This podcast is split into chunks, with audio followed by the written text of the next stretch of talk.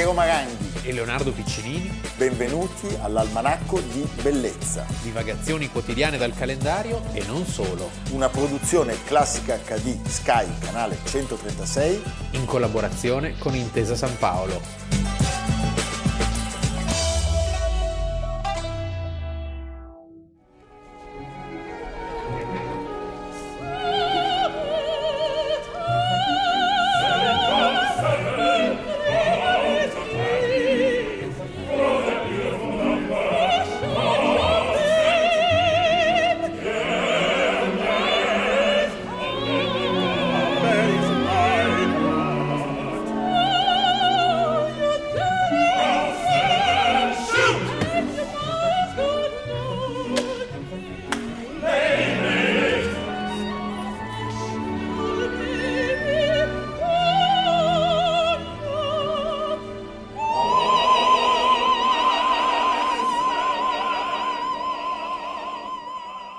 Almanacco di bellezza, 28 agosto. Allora abbiamo iniziato con Gershwin, eh, Porgy and Bess.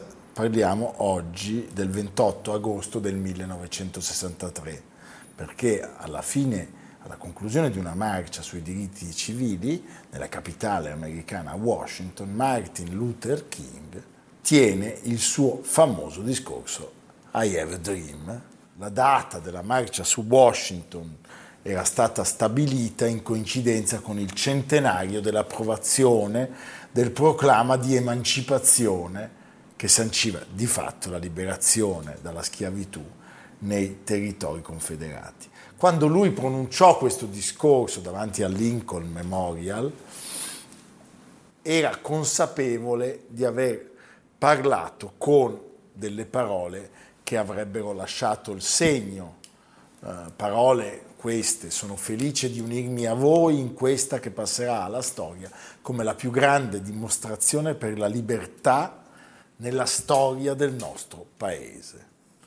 Da quel momento la lotta contro il razzismo e la segregazione razziale non è mai, mai, mai stata più la stessa. Purtroppo è un anno segnato da due momenti belli questo e tre mesi dopo pazzeschi l'assassinio di John Fitzgerald Kennedy che sono i due protagonisti eh, delle battaglie eh, progressiste di quegli anni. La... Dopo quel discorso, dopo quella morte, l'America era cambiata? No, ci sarebbe voluto ancora molto tempo. 1964, oltre al Nobel per Martin Luther King, il Civil Rights Act di Lyndon Johnson, però 1965 di nuovo la marcia di Selma, il corteo che viene attaccato, il Bloody Sunday, quindi un percorso non facile, non facile, però che certo dopo questo momento rende tutti più coraggiosi, più, più determinati, consapevoli, più consapevoli più di essere nel giusto. John Fitzgerald viene sostituito da Bobby e anche lui farà una ter- terribile fine. Nello stesso anno in cui Martin Luther King assassinato. verrà assassinato. Quindi sono dei mondi paralleli, quello di Martin Luther King e quello dei Kennedy, con i quali, al di là di una certa così aneddotica, non c'era in realtà mai stato un vero feeling. No. C'erano delle, dei percorsi paralleli, a volte che si intrecciavano, ma gli interessi erano diversi. Certo. Cioè Martin Luther King arriverà addirittura ad attaccare la politica a tutto campo negli ultimi anni della sua vita e quindi perderà anche l'appoggio di Lyndon Johnson perché si renderà conto che in realtà la distanza è una distanza alle basi, alla radice di queste diseguaglianze sociali incredibili che ancora oggi segnano la politica americana. Incredibile, incredibile. Tra l'altro è molto interessante eh, raccontare la genesi di quel discorso perché eh, quel discorso è stato anche uno dei più studiati, cioè i primi sette paragrafi erano preparati. Martin Luther King eh, lo buttò giù appena arrivato al Willard Hotel di Washington la notte prima della marcia.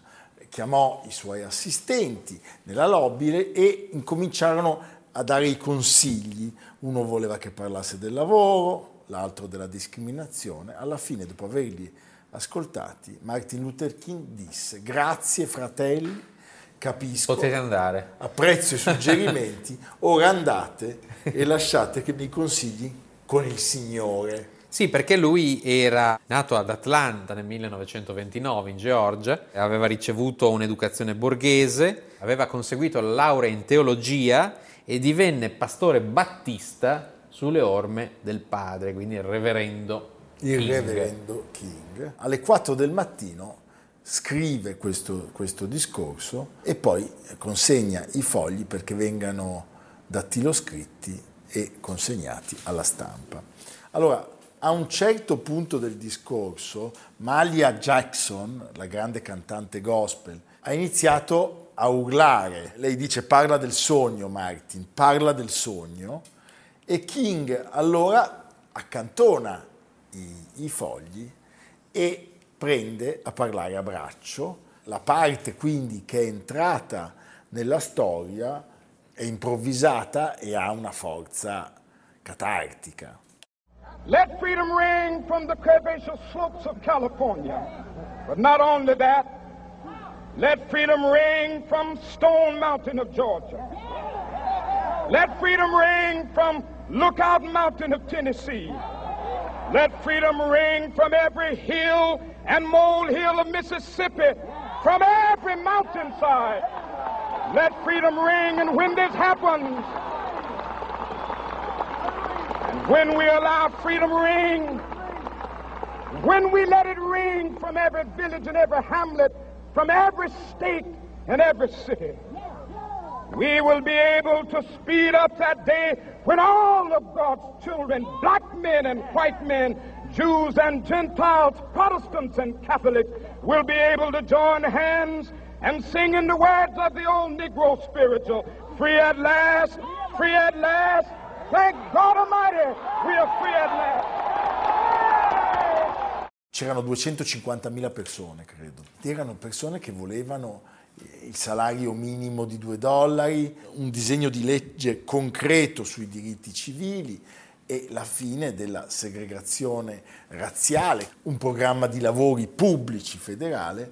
Tra l'altro questo avviene in un decennio che è dominato dai, dai democratici e fa emergere tutte Sì, sì. quelle contraddizioni, contraddizioni anche nel mondo democratico, perché comunque sai, la grande, la grande differenza rimane sempre quella, nord e sud della- de- dell'America. Però in qualche modo Dopodiché si, le cose succedono, sì, certo. si rendevano conto che era, era- era tempo di cambiamento. Diciamo che questo discorso segna la fine di un primo tempo, cioè quello che comincia con Rosa Parks, con Certo. Montgomery, che abbiamo raccontato tante volte, cioè contro la segregazione, questa lotta non violenta. Poi si cambia e Martin Luther King deve, e il movimento si ingrossa, la lotta diventa più importante. E Ma come fa- sempre cominciano le alternative. Esattamente. E quindi abbiamo il caso di Malcolm, Malcolm X, X, che finisce malissimo, malissimo. e le Pantere Nere, Black Panther.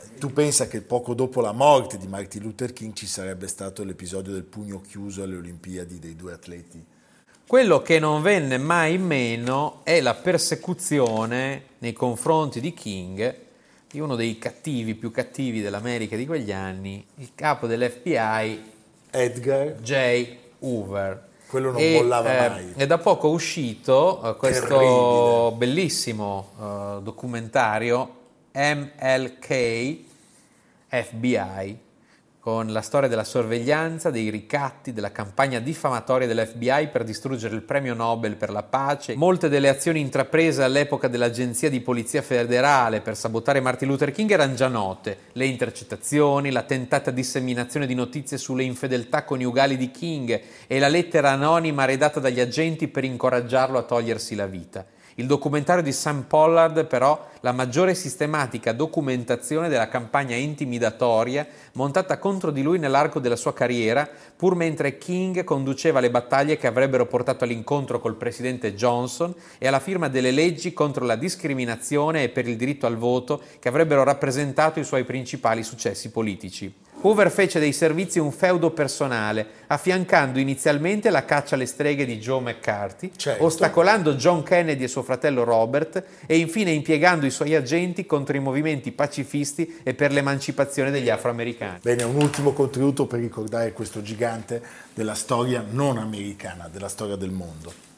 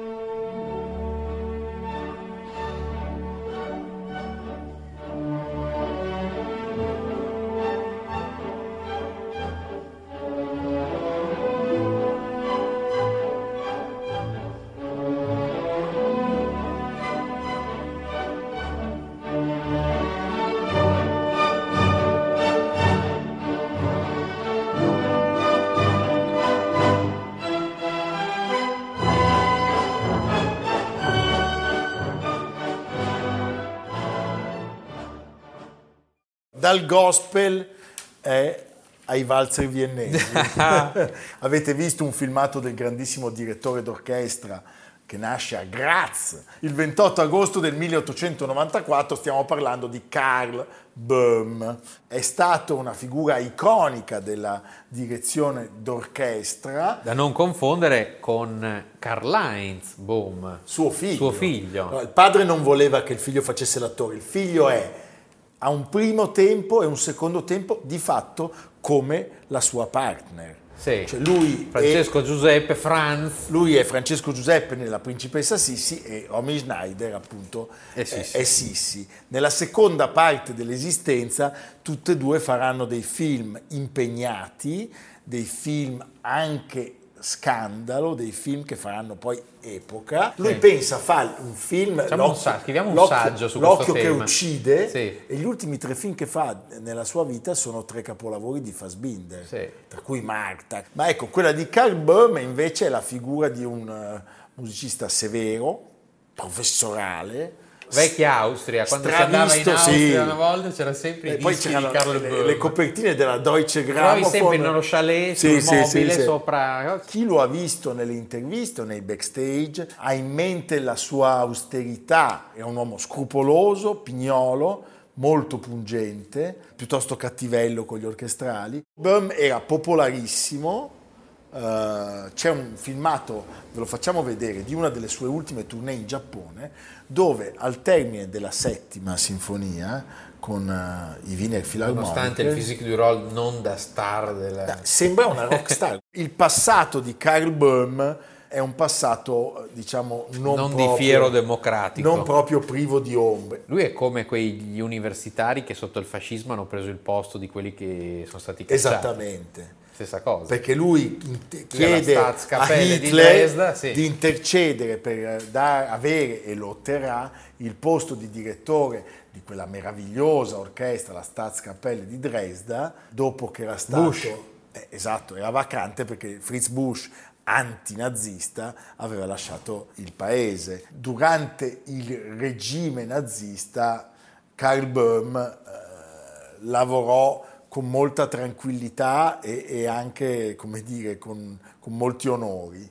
Come Karajan aveva la tessera del partito, come Karajan eh, non era antisemita, si fece qualche anno lontano dal podio, non subì, e qua trovo che ci sia stata un'ingiustizia, le umiliazioni del più celebre dei te, cioè di... Forse perché era troppo celebre.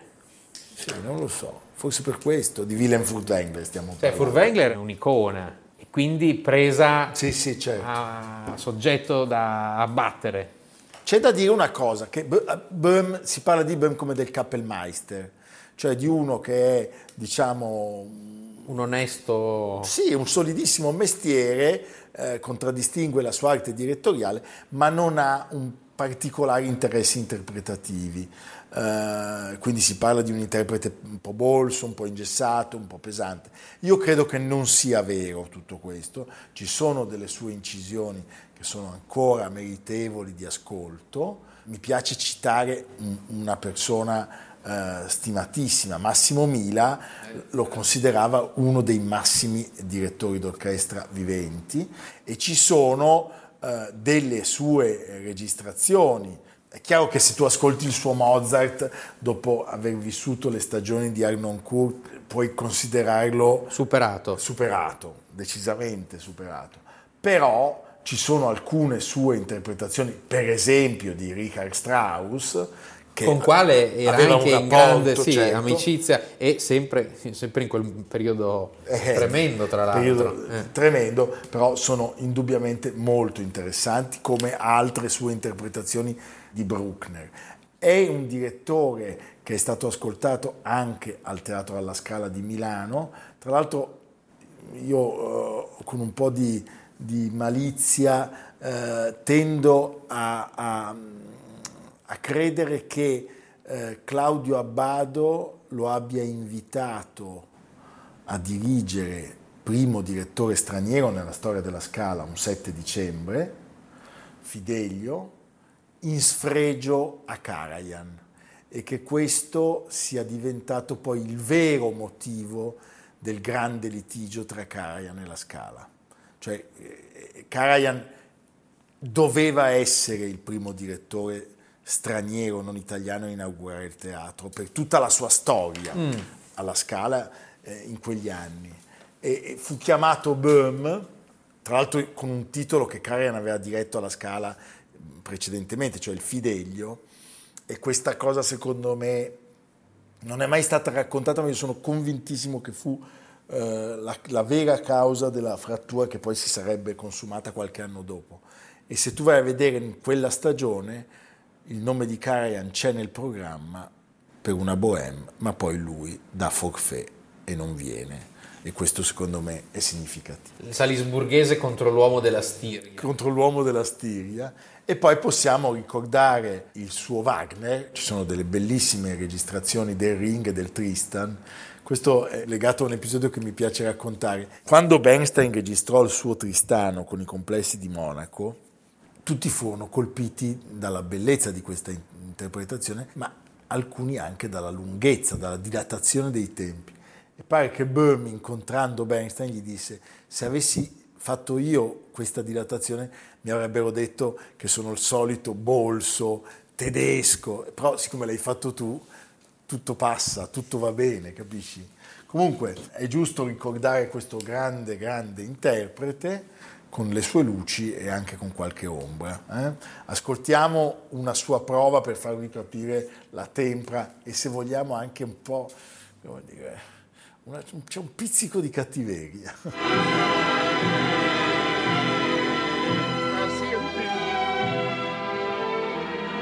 Jetzt a tempo.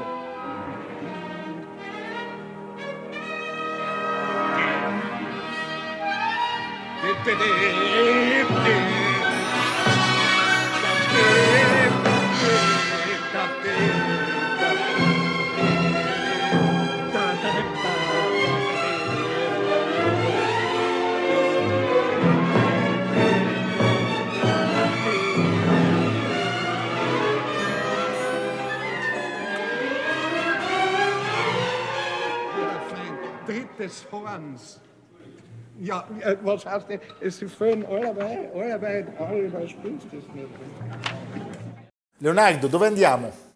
Andiamo eh, in provincia di Salerno, sulle montagne, oltre Eboli. Cristo si è fermato a Eboli, ma noi possiamo, Noi possiamo andare oltre. possiamo andare oltre. Sai che è proprio un modo di dire dei contadini della Lucania, Cristo si è fermato a Eboli, cioè il nome lo trae Carlo Levi da questa lamentela in qualche modo.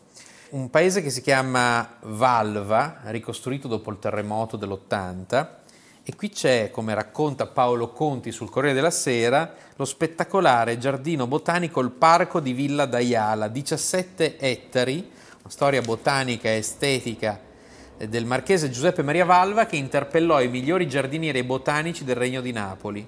Il vero gioiello è il teatro di Verzura, fornato da gradinate concentriche di siepi di bosso. Nel 1831 il parco passò ai Daiala Valva fino al 59, quando gli ultimi eredi lo donarono all'Ordine di Malta, che ne oggi ancora proprietario si visita sabato, domenica e festivi. Ogni angolo è una sorpresa, il silenzio avvolge un sogno fatto di verde, geniale fantasia e onirica teatralità. I profumi variano di viale in viale, gli unici padroni di casa sono gli uccelli, non vorrete andare più via. Ma che bello. Eh, A me viene voglia di andare a vedere dopo, Andiamo a vederlo. dopo un noi Natale. non possiamo perché dobbiamo fare l'almanacco. Andiamo a Salerno. Andate a vederlo. Poi torniamo. Dopo potremo fare una puntata da Salerno. Ecco. Questo- questo mi sembra ecco, una bella Adesso idea. ci diamo da fare. eh, con il vino di Mastro Berardino, che è lì della zona. Ah, benissimo. Come si chiama? Il Taurasi? Taurasi. È il vino Ipino, no? Sì, Ecco. perfetto. Va bene, Ci sto. ci stiamo.